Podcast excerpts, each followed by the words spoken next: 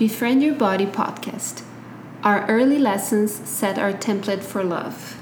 Hi, Gio. Hi, Wanda. How are you today? I'm great, and you? Good. So, today we're going to talk a little bit about early attachment or early templates and how that impacts how we view love. What do you mean by templates for love? Okay, so let's think of the concept of uh, the way the brain learns. It, it tends to be in templates. So when you're really little and um, your mom shows you, uh, you know, you see a desk or something, you know, then mom says desk or dad says desk, and then your brain makes the template for that shape, that sort of construct, and then whenever you see something fairly similar, your mind goes desk, right? So it's like a template for. Um, a short, like a shortcut for that mm-hmm. that thing. So that happens with early attachment. Is that the other, our primary parental um, uh, caretaker, s- sets for us what love is like. They set a template. It's like that's how the shortcut that our body does. That this is what love means, based on how we were treated by that caretaker. Got it. Yeah. So love in relationships uh, can be wonderful but they can also be scary and confusing, especially for those of us who might have been raised in an environment where there was neglect or high anxiety, uh, lots of stress, or even worst case abuse, danger, etc. So, this is the primary premise of attachment theory. Attachment theory has been around for you know, since the 1940s. John Bowlby in England started it, or started really looking into it. Um, some of our Instagram videos we've dropped and some of the blogs that I've done have been about attachment theory. So, it's a topic close to my heart.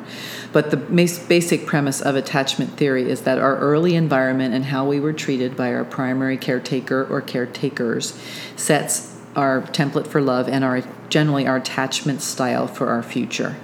Um, now, of course, that's barring any um, changes, big changes in our life, or even treatment. You can absolutely change to a healthier attachment style with a with a therapeutic relationship, or a or a or a pastor or priest or a mentor or a coach. So um, that's the good thing uh, based on um, brain plasticity, which is a fascinating topic. Feel free to Google it if you want to learn more.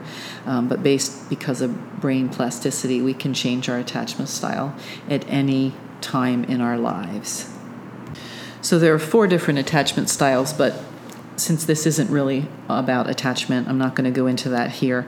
Uh, see some of my other podcasts or blogs about that. But just think about it in terms of either insecure attachment, love, the template for love doesn't feel safe and secure to you, or secure attachment. We'll just do those categories. Um, so, uh, the research is consistent that people can move from an insecure attachment style to secure attachment at any age in life. The key is for them to be in a safe, loving environment with safe and loving people with whom they're able to attach and repair that defective or um, problematic template. So ultimately, what they do is they learn new lessons about themselves, love, and safe relationships to overwrite what was in their brain from the early messages.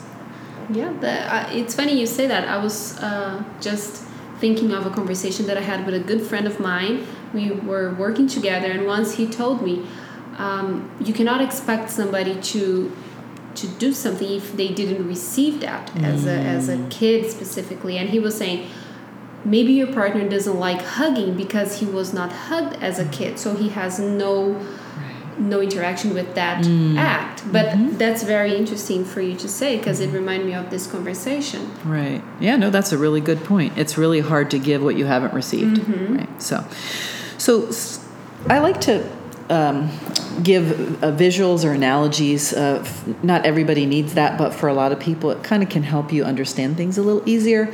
So here's what I use to explain this with my with some of my clients, for instance, or when I do attachment workshops. So I, I give the concept of a like a three tiered process or like a three tiered system. Like think of a ladder, and each tier. Um, or, or you know rung builds on the next one and they all connect together. So i use this system to explain from early years how we were shaped by our early environment and parental attachment issues or styles. But hopefully, the benefit of understanding the three tiered system is that we can also change it. I mean, use that system to, if we need to, change our attachment styles as a grown up, thanks to brain plasticity, um, into a more secure style using the same three tiered system. So, do you want to know what it is? I'm curious. what are those? Okay, so the three tiers that I um, use are, are the, the and I'll give the definitions for each one of them. But the the bottom tier or the bottom rung is lessons. So that's the foundation.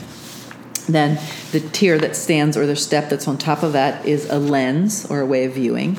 And then the tier that stands on top of that is lifestyle. So Okay. so lessons, lenses, lifestyle. Okay. Good. So let me let me explain that. So so the bottom step is our foundation. Basically, the lessons that we learn in life, especially early. So these include the in, ex, events we experience in our intimacy, infancy and throughout our youth. These events are teaching us implicit or unspoken lessons, right? Or rules regarding the way life works. So, for instance, say you have a parent that um, is hard to please, is just pretty punitive, or just because of their own history. You know, parents try their best, um, and so you get a C, you know, in this really hard subject, and you come home and they express extreme disappointment in you because you got a C. Um, you're learning a lesson right there about your value in life. You're learning that you need to produce. You're learning that you're loved based on how you perform rather than being loved for yourself. So we're learning lessons about ourselves and how um, we relate to the world all the time, even if parents aren't saying it out loud. Another example of this is a when you're little, if you have really loving parents, you know, who are so proud of you, and you draw something in kindergarten or whatever, you know, and they post in the refrigerator, right? Look what my kid did, right? You're getting that deep lesson that you are valuable and you matter, not because you perform, but because of having something that you did impacts them. So they're showing by their, their messages to you that you have the ability to impact them. So that's just a few examples, but we're learning lessons about ourselves and the world and how what is our place in the world through our life events all the time. So before we go on to tier two or step two, uh, any questions on lessons? Um, I was thinking you you said maybe the the primary caretakers of this kid impact a lot, but if this kid has strict parents, uh, problematic pa- parents, but has a great teacher at school that does the opposite, puts him up and compliments, does this create any conflict on the kid's uh, feelings and perspectives? Well, that's a really good question, and it's. Whoops, had to pause for an airplane passover. So, uh, this, I'll try to be pretty simple because uh, attachment obviously is a very complex mm-hmm. um, subject.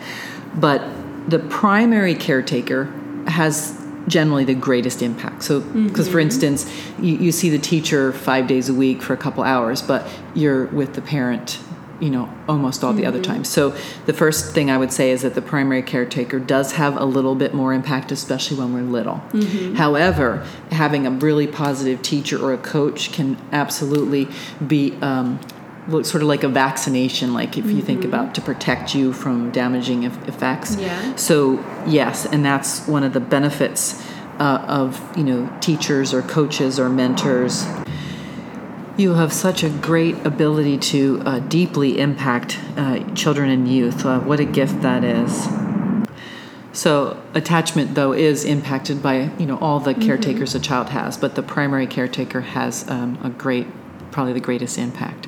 Although they have done some wonderful studies from at-risk youth who've come from horrifying environments or ghetto, you know, where it's just really awful, and they have shown that if they've had one powerful adult figure, a coach, a mentor that really believed in them and stuck with them and really helped them, that they can absolutely, um, you know, not grow. i you know into what everyone else tends to struggle with in that atmosphere. They can transcend that with that help. So you really do have a lot of power if you have kindness and goodness to help other people. Good.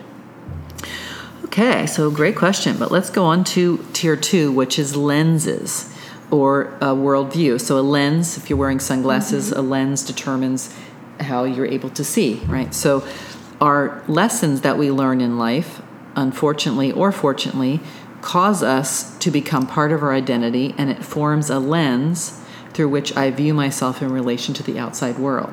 So if my lessons are all about I'm not good enough or my you know I'm, I'm not performing enough or, or I'm not valued enough, then that is going to be the lens with which I view myself with every pretty much everyone around me, mm-hmm. and vice versa. If I'm shown that I'm valued and loved, even if I make mistakes and you know and, and and screw up, but I'm still deeply loved, then that's the lens I'm going to view. So the lenses are are really really important to understand because a lot of times we don't realize how we're viewing ourselves. Um, so yeah, using the above example we talked about similar, but you know, I might view myself as a disappointing failure if I'm not able to live up to my parents or coaches' um, uh, expectations. And if you think you don't wear a lens, don't be fooled because we all wear some kind of a lens. We all have a worldview that we've mm-hmm. gotten from our history, um, and uh, but a lot of times they're outside of our conscious awareness. One of the benefits of therapy um, is that you can actually get more of a sense of the lens through which you look. So that's two lens. Any questions before we go to three? No, no. Okay, so three is lifestyle. So lessons, lenses, lifestyle. So finally, the top tier is my chosen lifestyle. So the lessons I learn and the lenses I wear will color and shape my view of life, which will also help set my lifestyle.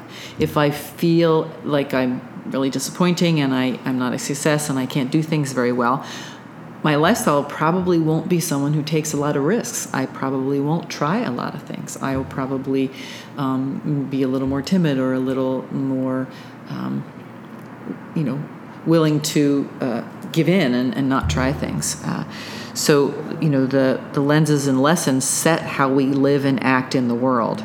So it's really important to understand that because sometimes we want to change our lifestyle how I am. I want to be more bold or I want to be mm-hmm. more friendly. But what we don't understand is that you have to go back and change mm-hmm. the bottom tier first, the foundation. You have to shift the lessons, you have to shift the lens in order to shift your lifestyle. And again, that's the benefit because of brain plasticity.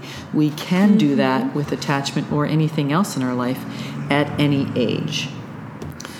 So I am thinking about something you said a little earlier, Gio, that I think I should throw in here, and that is um, uh, temperament, right? Mm-hmm. So children do have different temperaments and personalities. So that definitely does have an impact. It's not just your attachment wiring, your personality does have a, an impact as well. But for instance, if the parents are really super punitive and, and really strict in a like bad way, right? If you have three children, one of them might grow up to be a people pleaser and try to make everyone happy.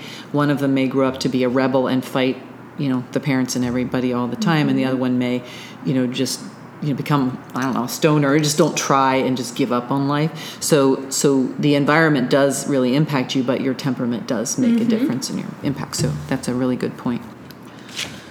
So moving towards closing today, using the three tiered system as a guide, lessons, lenses, and lifestyle. Uh, you can use this as a key for significant life change, um, including changing our attachment styles from a maybe a more insecure style to a secure attachment.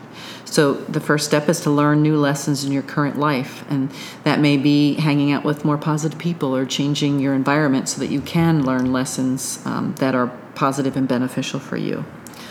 Once you learn the new positive lessons, hopefully that will change the lenses through which you view yourself and the world and then finally, changing these two tiers will help you change your lifestyle. Uh, this will be easier than you think because as a child it just happened to you, but now you have your full adult brain and all your life experience and context to help you extract the right lessons from each situation. The need to learn new lessons is one reason why we're always told we need to face our fears or our stuck experiences in order to move past them. That's how we learn those new lessons. And hopefully, you'll have different or new positive experiences as you learn these new lessons. So that's it for today. Uh, I'm going to add a couple of the going deeper questions, unless you have another question that no, I missed. No, I think it was very clear. Thank you very much, Wanda. Okay, sure. So here's just for those of you who want to think a little bit more about the subject, going deeper question. Uh, the first question is What is one or two of the main lessons you may have learned as a child with regard to yourself in relationship? Is this a message you want to keep living by, or is it one you desire to change?